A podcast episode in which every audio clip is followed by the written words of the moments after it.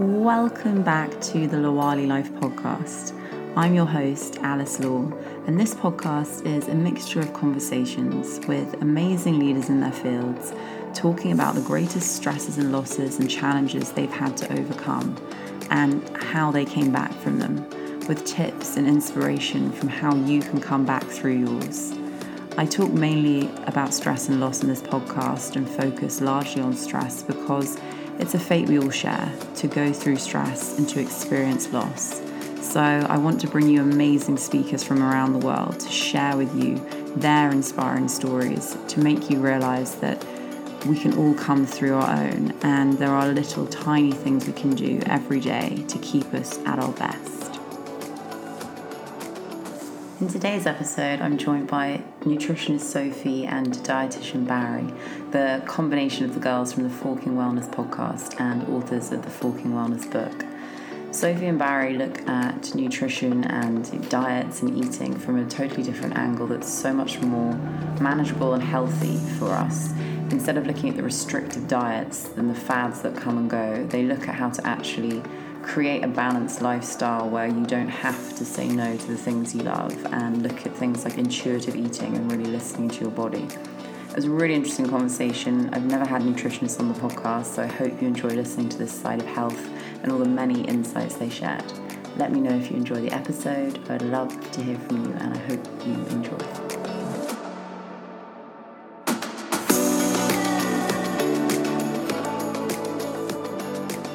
Well, I'm so excited to have Bari and Sophie today. Guys, you're the first um, nutritionists who've actually come on the podcast. So I've been super excited to talk to you all things nutrition and, and more. So thank you.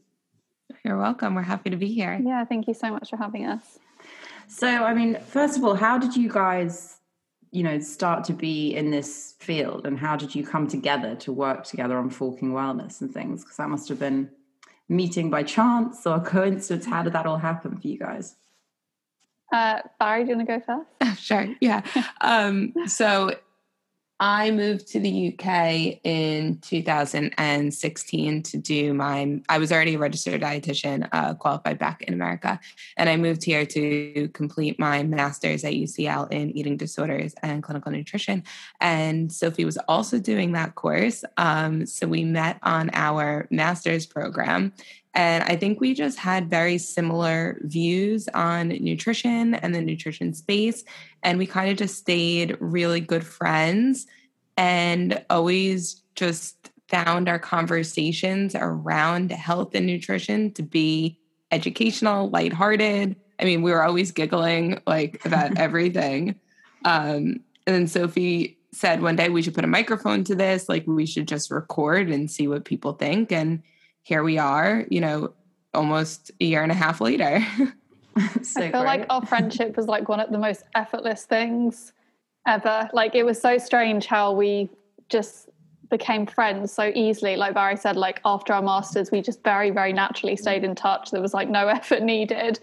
Um, but my background's actually in psychology, and then so like kind of flipped to Bari. She did dietetics first. I did psychology, and then she wanted to explore my more psychology, and then I went into nutrition more. Um, so I think that's why we crossed over so much as well because we had we're we're so different, but we're so the same at the same time. It's really strange. Um, but yeah, like like she said, we were constantly just having these open conversations because sometimes the, the nutrition industry comes across very black and white and Bari and I were really determined to find and present this grey area, um, yeah. which is hopefully what Forking Wellness does. Yes, yeah. I mean, I'd love to talk to you guys about that, the grey area, because I find it so fascinating just looking at how you say eating intuitively for starters, because intuition, as you guys know, for me, is such a big part of my life in general. And a lot of people listening love all that sort of thing. And so, intuitive eating, how does that exactly work as a starting point? So, intuitive eating is a non diet approach to nutrition, um, which sounds really scary for people who have been dieting a lot of their life. And a lot of people have. I actually haven't really met many people who haven't dabbled in the world of dieting. Um, so, intuitive eating is kind of, again, me and Barry have this conversation all the time. It's kind of just normal eating, but we've had to give it a label because so many people were so far from what they knew because when we are born we are all intuitive eaters you know when our mothers are feeding us, we kind of pull away from the bottle or the breast when we're full, and we kind of give you signals that we want to latch on when we're hungry. Um, and then as we start to grow up and we're exposed to external messages and social media and conversations around diet, um, we start to lose that trust in our body that we originally were born with. Um, hence, embarking on different diets, yo yo dieting, starting to struggle with our weight, getting confused with what's healthy and what's not. And that really takes us away from our own relationship with food, and we start relying on other people to tell us what's right or what's wrong and what's healthy and what's unhealthy.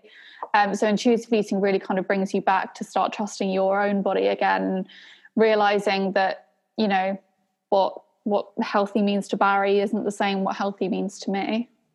Yeah, yeah, exactly. And I think there's also an added layer, like even if you didn't have a history of like chronic dieting, we are like always bombarded with health information, mm. whether it's from the media or whether it's from like, and it could be really well intentioned, like from a doctor or a health professional. Um, but we're always told maybe this is healthier, or you should eat this, or you should eat less of that. So there's all of this noise, and it really kind of, you know, affects the way we perceive food and the choices that we make. And sometimes we make choices not based on what we want, but based on what we think we should be having, or, you know, the amount of times that I hear people say, like, I don't even like kale. And it's like, well, don't eat it then. Um, but, you know, there's this weird message somewhere in the ether that kale it has all these magical properties and they need to blend it into a juice and we just know that's not true. So sometimes it doesn't even come out of like the chronic dieting um, but just the the vast amount of nutrition information that is like absolutely everywhere. And it, it's really confusing. Like it it's overwhelming. I totally agree with that because i am um, talking about like diets and things i was one of those very lucky people, annoyingly.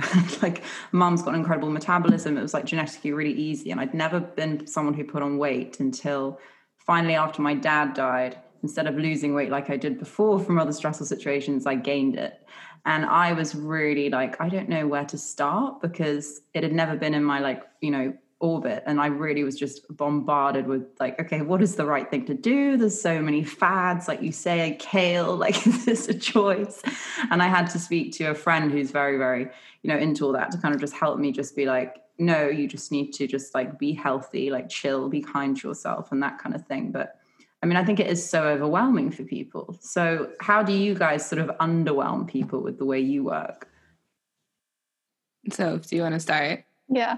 Um so basically, I mean, I, I, if you read the Forking Wellness book, it's I mean it's mapped out in a much better um, and detailed way.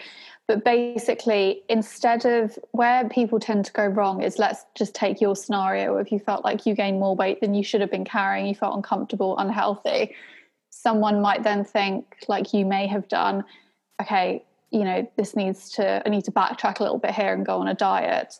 So you embark on this diet with good intentions um, and then all of a sudden you're kind of eating let's say 1500 calories a day let's say you've got to your weight loss goal but then you're like well now what? You know i've just been restricting for x amount of weeks or months or years and it, that's not sustainable. I can't maintain that way of eating so what now? And that's that's always where i wanted to help people because that's always where the problems lie and particularly when i work with clients they, they that's the problem they have it's that plateau and not knowing because you know you've got two options. You either go back to how you were eating before and you put all the weight back on which there's so much research to suggest that that's the case and you often put on more weight because of the damage you've done to your metabolism or you have to continue to restrict in order to stay that weight because there's something called a set point that we all have which again we go into more detail in in the book. And we all have this kind of place where we sit comfortably, where we can eat flexibly and live optimally and, you know, look after our well being. And some people are heavier than they'd like to be genetically, some people are, um, you know, smaller than they'd like to be genetically. But that's the point. We're all kind of given a different body. If all three of us ate the same thing and exercised in the same way, there's no way we would ever look the same. And that's something people really tend to struggle with um, in terms of getting their head round. So that's kind of the foundation of it. And then Bari and I obviously go to the next level in the book in terms of nutrition. And if you just take that kind of weight loss goal or weight goal weight whatever it is out of your head then you can actually think okay what does my body actually need want and thrive off of when you're being ruled by that kind of weight loss goal it genuinely always ends in disaster and you're never going to have a healthy relationship with food in my opinion anyway. Yeah. I, I completely agree. It was so well said and that when you're striving to just lower the number you often don't consider how you get there because your your goals are so short term in the sense mm-hmm. that you know you just want this immediate number to drop and then what happens when it does? You have no long term goals or no long term habits to keep you really sustained um, and what the diet industry tends to tell us is cut this out cut this out and it becomes very reductionist. And all of a sudden you're left with like a few things that you feel safe doing. But you know that's not sustainable. You can't just keep doing xyz for the rest of your life because you need to be able to adapt to certain situations. You can't control everything in your life. So when things are thrown into this manner that's when people start to get anxious. And they don't have the coping mechanisms because their diet didn't provide it for them so what we try to explain in the forking wellness book and all throughout our podcast is like what things can we add to your mm-hmm. life instead of always thinking I need to eat less of this. Well, okay, but you know, what do you what do you like that's already quite nutritious? Like what can we add more into your life? Um instead of always thinking about what we can take away, it kind of creates a negative mindset. It reinforces that negative relationship with food. And we like to flip it on on its head and just show you that you know nutrition is amazing food is delicious it's never something that you should be scared of or shy away from but you know let's use it to enhance our lives and i think that when you have that mental shift you know it's so empowering and then you, you're able to kind of trust yourself because you're not guided by the things that you shouldn't do but you're guided by the things that you should do more of that you enjoy I don't know if that makes sense, but yeah, completely. and it's always going to be relevant because we, we say all the time ha- we have to have food in our life. You know, it's not like if you have a poor relationship with alcohol, you can cut out alcohol from your life. You know, we can live without alcohol. We can't live without food, so we have to find a way to cope with our relationship with it. So I think that's why we're both so passionate about you know doing what we do getting those podcast episodes out every week. Thank you know, we're very thankful got, we got the opportunity to write the book.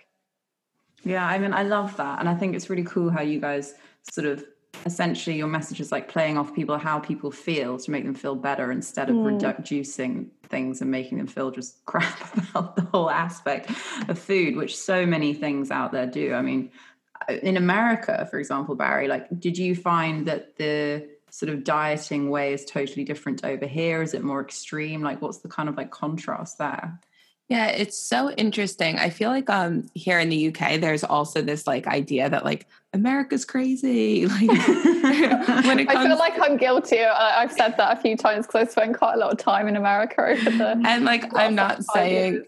Yeah, I'm not saying that that's wrong. I think it's like absolutely correct, but I just feel like it's an interesting mentality here in the UK. Um, and it, everyone just thinks that and like for good reason like america is definitely crazy when it comes to certain things but like ratio wise like it's on such a different level you almost can't compare because there's so many of you there's so many states and countries and yes of and course very, everything is going to be more extreme 100% it's very pocketed so you'll get like um, different areas of the country that mm. are more wellness focused and aligned than 100%. you know other areas so it's almost like heightened because there's that juxtaposition of like you know LA versus like I don't know Literally. somewhere in the deep south it's it's that very polarizing you know yeah. comparison but I do think that um what I found actually is that here and I don't know if this is just my opinion so this is not like backed by anything. But here I find that all a lot of the diets are like more I don't know um there's a, a bigger plant-based vegan community i think in the uk like from an mm. environmental standpoint. But i think a lot of you know diets and disordered eating is kind of behind the guise of you know health whereas i feel in america like there it's much more obvious that you're doing a crash diet if mm. that mm-hmm. makes sense like you know it's very obvious that you're taking weight loss pills and you're happy to talk about it where i feel like here there's almost that um you know, you have to put it in in a way that like I'm doing this for my health. Whereas like I feel like Americans are just like I'm doing this to lose hundred million pounds in five days, and I'm going to do this, that, and the other. I'm going to water fast for a month, and then I'm going to like kidney cleanse. And it's just very obvious where I feel like the practices are, are very much similar. But here in the UK, it's almost like worded in a different way where it's like, this is for the environment and this is for my health. But it really, like, a lot of it is the same. It's just, um, less in your face, which maybe is just America compared to yeah no I was literally about to say I just feel like the only places I've spent significant amounts of time in America are New York and LA but you guys are just so open like you just you'll talk about anything. Like literally I, whenever I would get in an Uber I'd be like best friends with the driver at the end of the five minute drive. Like here you just don't speak to your Uber driver.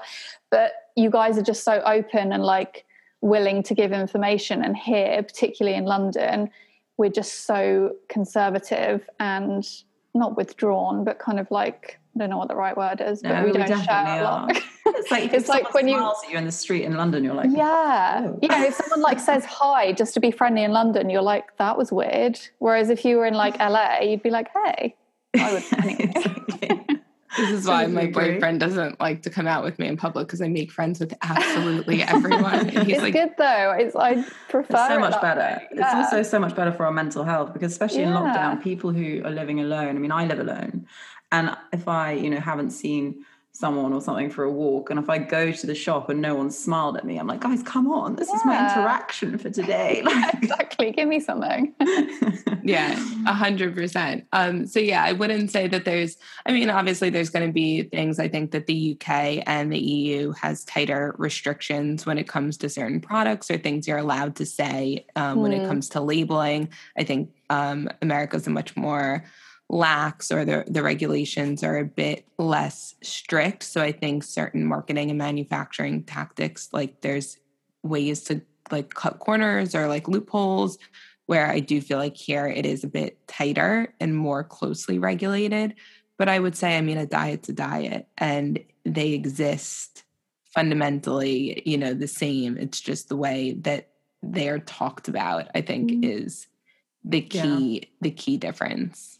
Yeah, I love that. I think it's so true though as well. Talking about okay, so how you go about a diet, how you talk about it. How would you guys say then when you think of like cravings? Because people always think, okay, my cravings are what's taking over my like mental side with dieting. Like I just suddenly want to have a huge I don't know, pancake or like a Big Mac or whatever it is.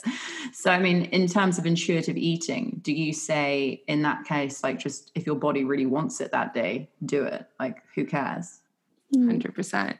Yeah, a craving is often a result of that diet mentality thinking anyway, because let's say we've told ourselves that we've labeled chocolate bad and that we're not supposed to eat too much chocolate, it's not good for us. Of course, your body's going to want it because you, you've basically just told yourself you're never allowed it again. So that's when that kind of cycle comes in of okay well we'll eat as much as we possibly can now because we want to you know soak up this moment get it all out the way and then get rid of it and then we'll start again tomorrow so you then go, you know, back into restriction mode. And then again, there's research to suggest that after restriction, inevitably a binge is likely to happen. So you're in that kind of binge restrict cycle, constantly feeling guilty, constantly feel like you haven't got any willpower. Whereas with intuitive eating, I like to say to my clients, you know, someone comes to me and says, I think I'm addicted to cake, like I constantly crave it, I always want cake. I'll say, okay, so for the next three days, um, can you just eat cake for breakfast, lunch, and dinner? And they're like, oh, um, actually, I don't think I'm going to feel very good doing that. So it's actually just it's more so the mentality around the food than the actual kind of someone thinking they're craving something or addicted to something. Because again, we know from research that that's not necessarily the case. Yeah, I love that. I'm going to try that with cheese because that's totally. yeah, if you eat it enough, you'll be sick of it. I mean, there's so many variations. I don't know if I could ever, you know, be sick right? of cheese. If good. I OD on feta, then there's halloumi, and if I OD on halloumi, yeah, exactly. there's cheddar. So, um, but yeah, I, I off the back of what Sophie said, usually the the cravings come out of this idea that you can no longer have it, or you have to restrict to a certain mm-hmm. portion, mm-hmm. and like I don't think that anyone likes to live inside a box. Like we don't like to be restricted. We don't like rules and mm-hmm. we're always going to try to defy them and it's that guilt of when you defy it. It's like, oh, well, um, I've already give like I've already messed up. I might as well just like take this opportunity to like eat as much as I can because I don't know the mm-hmm. next time that I'll be able to have XYZ. So I think that definitely comes into play. But you know, I think cravings um they can also be something that your body like needs. Um, so if you're if you, for example, like if you've had a really poor night's sleep, um, you might wake up the next day and you might actually be subconsciously craving a bit more carbs than normal. Um, but actually, there's a physiological reason behind that. So maybe your body is trying to produce, sorry, my dog's scratching. Um, maybe you're trying to produce more serotonin to kind of calm yourself down. Maybe you're you're lacking energy so your body's trying to find some quick quick release energy which is like the quickest form we can get energy is anything that's like simple sugars. So that might actually be the cake the biscuit something like that. Um, so sometimes there's this like physiological need behind it but i think it's like allowing yourself to just give into that craving and give into that temptation and trust yourself and know that like your body's asking for that for whatever reason and that doesn't dictate the rest of your day. So just because maybe you woke up and you're like i'm really craving cake for breakfast. You know have the cake for breakfast. You know that's not something that you crave every single day. Um, you know there's other breakfast foods that you love um, that aren't cake and you know that you can have you know whatever you want for lunch and dinner and the cake isn't doesn't have to dictate what that looks like for the rest of the day if that makes sense. So i think um, and then the other thing, sorry, I'm like rambling, is that sometimes cravings can be emotionally driven. So, you mm know, I think that there is that kind of stigma of like emotional eating, it's really bad, etc. Um, but actually, emotionally eating is 100% soothing. Like we all do it. Um, everyone emotionally eats. You know, food brings such pleasure, and it's a really great way to kind of connect with other people or you know there's certain foods i crave when i miss my parents because it it, it it's that memory or things that you eat during childhood. Um, that's not a bad thing. Emotional eating can definitely be like a helpful strategy but it shouldn't be your only only strategy. So if emotional eating is the only thing you're relying on that's when maybe unhelpful you know unhelpful strategies and mindsets can kind of take over but I mean, if you're you're feeling sad one day and you're like, oh my God, I really just want to eat this ice cream, like it's absolutely fine. But maybe like just have, and I know Sophie talks about this all the time, and she has like this like toolkit, but just make sure you have enough in your toolkit to rely on when emotional eating, you know, when you when you need something else besides emotional eating. Or Sophie, yeah. you can probably explain that better.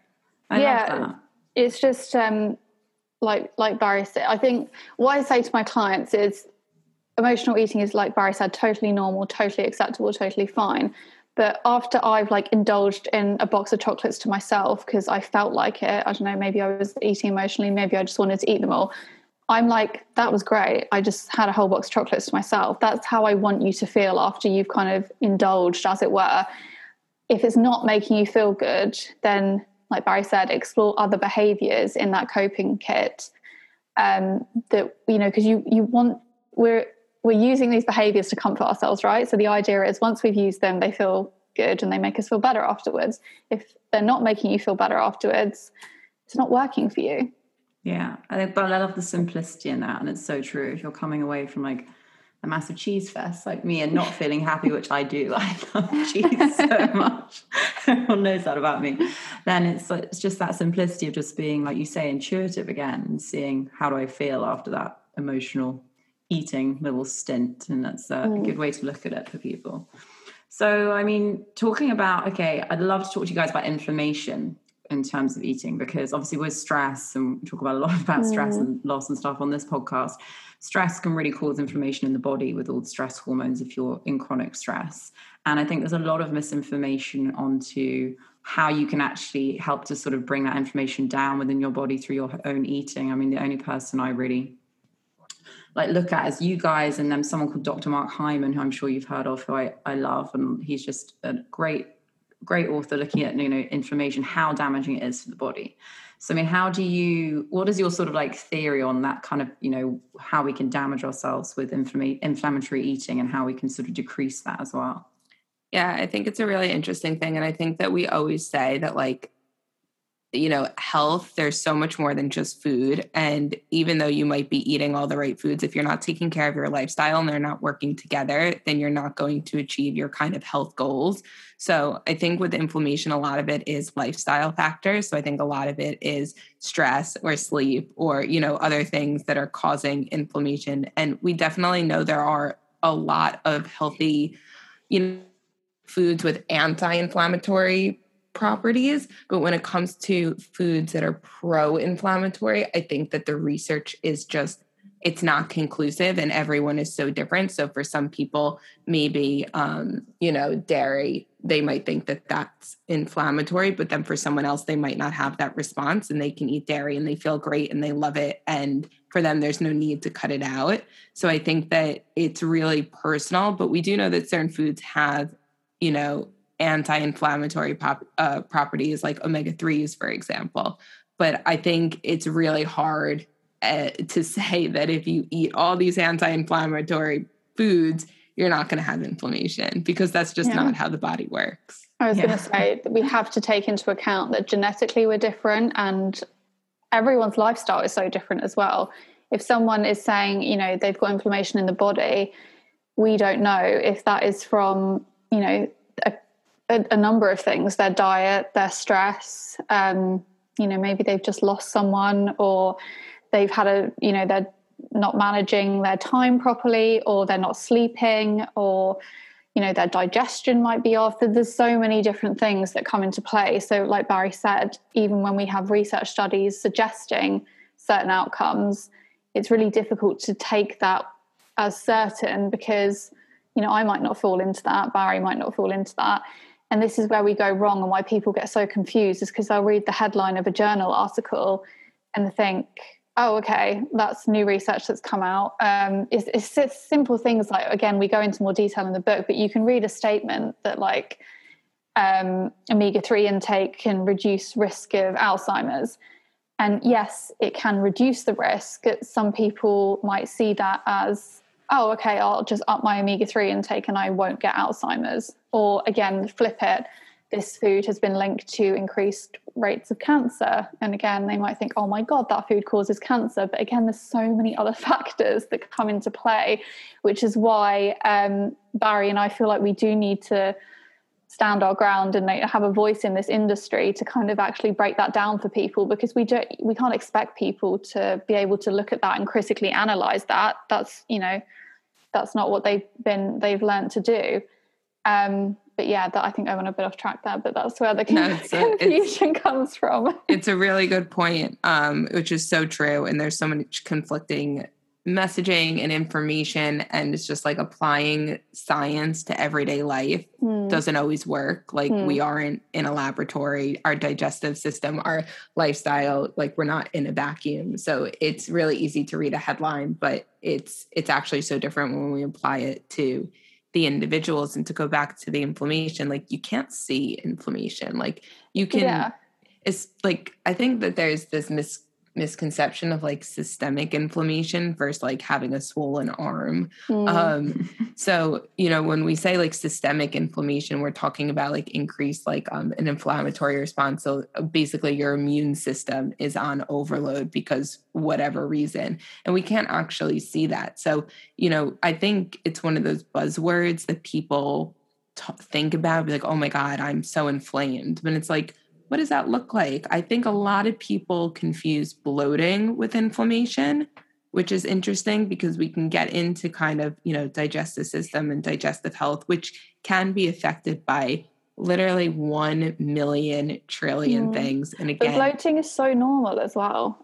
exactly. And it could be as simple down to like you were wearing really tight high waisted trousers yeah, while you, you were eating. Quickly. Yeah and and you were you know mindlessly eating so you were scrolling while you were eating um, you were eating really quickly because of that and you were wearing really tight trousers and all of that in combination has caused you to bloat, not necessarily the food that you're eating. Mm. And all of a sudden you're like, oh my God, I'm so inflamed. I'm so bloated. Whatever I ate must have caused that. And there's and also that. Leaving too much time between your meals can actually increase bloating in some people. Exactly. That's really interesting. So, so yeah. Like, I, yeah, sometimes, I mean, actually, someone I know who says they're always bloated leaves quite a lot of time in between their meals. Yeah, like some people will just, you know, if I personally, if I were to, you know, go from let's say 12 o'clock when I eat my lunch to like six o'clock at night and not eat anything, I would probably eat a lot more quickly because I'd be hungry and I would definitely get more bloated after that. That's just me personally. But um, just on another like personal example, I probably eat a lot more sugar every day than Bari does. I don't think I'm any less healthy than Bari just because my sugar intake's higher. yeah, I would say my dietary fat is probably higher. Mm. Um, but that's that's just like the foods that I we like just, to eat. Yeah, we just eat very differently because I know what makes me feel good. Bari's found what makes her feel good. And we say all the time that if we were to ever swap diets, we'd be so miserable. I love that though, because that's just like proof is in the pudding, so to speak. It's like mm. totally unique to you. So, I mean, obviously, like the whole dieting world, the nutrition world, the whole other side for it, like you say, there's that restrictive side. It's um, people don't know what, what to do. People are almost, like Bari mentioned earlier, using certain things as a sort of cover up for actual, you know, eating disorders and problems. So, I mean, how have you guys? navigated that in terms of i know sophie you've obviously i've listened to an episode where you openly and amazingly talked about your own personal um, struggle with an eating disorder was that something that you came to realize through learning all your intuitive side? Or was that like a much longer sort of journey for you? Uh, it was probably a lot longer journey for me um, and the reason i waited so long to open up about it is because i never wanted you know to come across as that professional who was like this was my journey and this is what worked for me so i'm going to tell you what to do. That's that's not the way i function at all. And thank you for listening to the episode um, you you'll probably hear that I I didn't really give any advice. I literally just opened up and told my story and gave, you know, some words of wisdom that worked for me. Um, but every eating disorder, every relationship with food is so different, and to a degree, you know, we all kind of struggle with food in one way or another, um, even as health professionals. And it that's why eating disorders are so difficult to treat because everyone's so different and we don't have one kind of course of treatment that has successfully you know said you know you do this and you can recover from your eating disorder um, but you've got eating disorders and then you've got disordered eating. And I think a lot of people, although unfortunately eating disorder rates are very high, a lot of people do fall into that category of disordered eating. Even just, you know, my mum, who she doesn't, she's never had an eating disorder, but she has diet, she's been yo yo dieting for a lot of her life. Um, she's in a really great place now. But do you see what I'm trying to say? Like mm. everyone just has such a different relationship with food. So, I think why Bari and I are so passionate about just opening up the conversation is so that people feel like there is this safe place where we can just talk about these issues and it's not us necessarily saying do this and you'll feel great or you'll get better and you'll have a better relationship with food. We literally give you x amount of tools and we want you to go away and pick which ones are going to enhance your well-being. We're very clear about that in the book. We cover so much. And we again have said so often it's a pretty big book with quite a lot of detail in but if there's just one chapter that stands out and helps you great like work on that. Yeah i love that. So like you say i think just opening up the conversations for people. I think a lot of problems um, i mean particularly in the uk as like you say americans are so wonderful at being more open just in general than we are. Yeah. But um, just in terms of you know mental health and um, bodily health and you know eating disorders all these things it's just all the stigma that people have been thinking that there is such a stigma for so many years has made people think that they can't even say at the beginning of something i actually have a tiny bit of a problem with this. Mm-hmm. so i mean you guys sort of opening up the conversation around just intuitive eating and healthy eating and just being kind to yourselves in that kind of way of bodily message i think is really really wonderful really cool. thank you Yeah. And what I was going to add to that is I think like everyone has a health story or like mm. a f- relationship with food. And, you know, it comes down to like what you grew up with or like even for you, you said that your mom had a great metabolism and that you never really struggled, but like I'm sure that became part of your identity and you identified with that. So when things started to change, it was like, oh, my identity's changing. Like this is a bit of a struggle. Like, wait, my body's supposed to be amazing. I can eat whatever I want. What the hell's going on here? I was so annoyed. like truly was. Yeah, but it, it's it, it's a pro like it that's how you grew up and that's part of your environment and we all have kind of that relationship and some people have added trauma and some people have added predispositions and different genetic mm-hmm. factors um, and it, everyone has this kind of defined relationship with food and to normalize that i think is really important because i think a lot of people also shy away from talking about it because they don't think what they're doing qualifies as either like disorder or they're not disordered mm. enough to kind of you know bring it talk to someone about it and one that can you know hold people back from getting treatment that they need but also it can almost like well i'll just get like a bit more disordered and then i'll i'll get the treatment because i'll be mm. more worthy of it if that makes sense and i think sometimes that that is how people think unfortunately. So if we can kind of open the conversation before anyone gets to that stage like that's a mission accomplished for us. Um just you know normalizing that sometimes we're going to need a bit of extra help and there's nothing wrong with that. Sophie and i have both been super honest in our podcast and our you know experience with therapy and stuff like that. Like i've been in therapy on and off my entire life since i think i was six. Like it, it's okay. And again, maybe that's super American because my mom was like, it's just good to learn to talk about mm. yourself to someone. Yeah. And, and it's so healthy to learn to identify emotions and being able to voice it, where a lot of people don't learn that.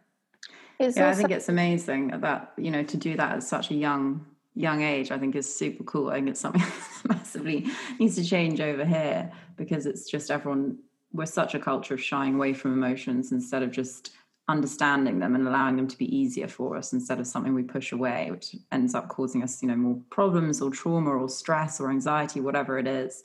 So i think yeah just opening up that conversation around emotions which attach to everything like your eating your mental health your wellness thing it's yeah really really such a good way of looking at it totally. Yeah i was just going to say just to like what bari was saying made me think it's some people as well think that there's this like destination that they're going to get to where like oh they're healthy now and everything's great. Like bari and i still sit there and binge sometimes. Like there's some days where we are so busy we miss lunch. Like it's it's a journey. Like your relationship with food is a journey. And i think that's again what we try and get across is that this is no one destination that you're going to reach. Just keep taking each day as it comes being kind to yourself doing the best you you can for yourself. And you know take away those expectations and also again that comparison of oh you know my friend's doing this and she looks great and she seems to be doing great. Why don't i try that? Because you don't know what other people are going through either. You know that person that you see on social media who is posting her what i eat in a day and exercising five days a week. She might not be that happy behind her screen. You just don't know. And there's, there's no point even going there yeah, I love that message. I think it's so so true and so important. So I mean, being kind to yourself and like you guys, you know, body, mind, and soul all sort of comes together to me for wellness. So what are your personal little wellness tips that keep you both on track every day for your own self? Oh, that's such a good question. I feel like my days just vary so much these days. I don't even know what I do anymore. Um, I think the main thing is just flexibility. I think allowing yourself flexibility, um, especially in a time like we are now. Everything is changing. Our routines are so different than we they used to be, and we have to allow ourselves to kind of listen to what we need and be flexible. Like if you, I used to commute to work every day and had quite a different morning routine, and now that I'm home, I have to be able to adapt and listen to what's going to help set me up for you know my day which might be totally different. And what i make for lunch is going to be really different than what i packed for lunch in a lunchbox in the office. And just knowing that you're not you're not fixed like you are fluid and you can be dynamic and you can change and have flexibility um, and then the other thing for me is just like carving out time to unwind um, if I don't do that, that will have like an impact on my stress levels and an impact on my eating down the line. So sometimes it's not always necessarily to do with nutrition, but like nutrition can be a weird outcome somewhere down the line if you don't take care of yourself in the beginning. I don't know yeah. if that made a lot no, of sense. No, that makes so much sense. I love that. What about you, Sophie? I think just getting that oh yes i'm a nutritionist but i'm very into like the whole picture when it comes to health and well-being and we did actually a great podcast episode with a doctor about that overall picture and dabbling in different parts of wellness. So you don't have to have the perfect diet not that that even exists. Like you don't have to be going on your run every single day. You can just dabble and you know do a, a, bit of movement for 20 minutes every day if that fits in with your schedule. Just in general maybe make sure you're eating all you know your plant foods or getting your eight hours sleep every night. So for me, it's just the really small things that make up my overall wellness. So sleep is really important to me. I go to bed at the same time every night and wake up in the same time in the morning. I always have breakfast, doesn't matter how busy I am that day or how early I need to be up. I'll always make time for like a nourishing breakfast because that's I know what sets me up for the day mentally. Um, getting out and getting fresh air every day like Bari said, making sure you've got maybe even if it's just 15 minutes to like take a breath and I don't know, call your mum or play with your dog, whatever it might be. Just yeah, for me, it's the really small things that make up overall well-being. There's nothing huge that I can say, yeah, this is what I do. This is the secret to health and nutrition and well-being. It's literally a collection of little things. I love that. And I think it's so true. All the little tiny steps we take eventually mm. make such an impact on us. But we all seem to be under the impression we have to have these. Yeah, we're all looking for that things. one answer, aren't we? exactly. Which is just crazy. Um, oh, guys, it's been so wonderful talking to you. Thank you so much. And for those of you who haven't read the Forking Wellness book, you need to go and have a look. And you guys can find that on Amazon, can't you? And yeah. your website and podcast, I'll put in the show notes so people can find you and have a happier outlook on their sort of ideas behind how they can eat and diet in inverted commas. Thank you. Thank you so much. It's been such a pleasure to be on your podcast.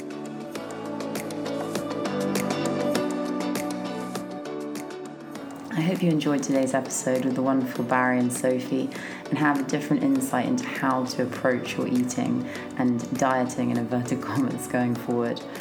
If you are enjoying the episodes, then do let me know. Tag us on social media, share it on your stories. We would love to hear from you. And I look forward to the next episode where I will be bringing you the amazing Anita from Mauli Rituals and talking all about the power of Ayurveda and so much more.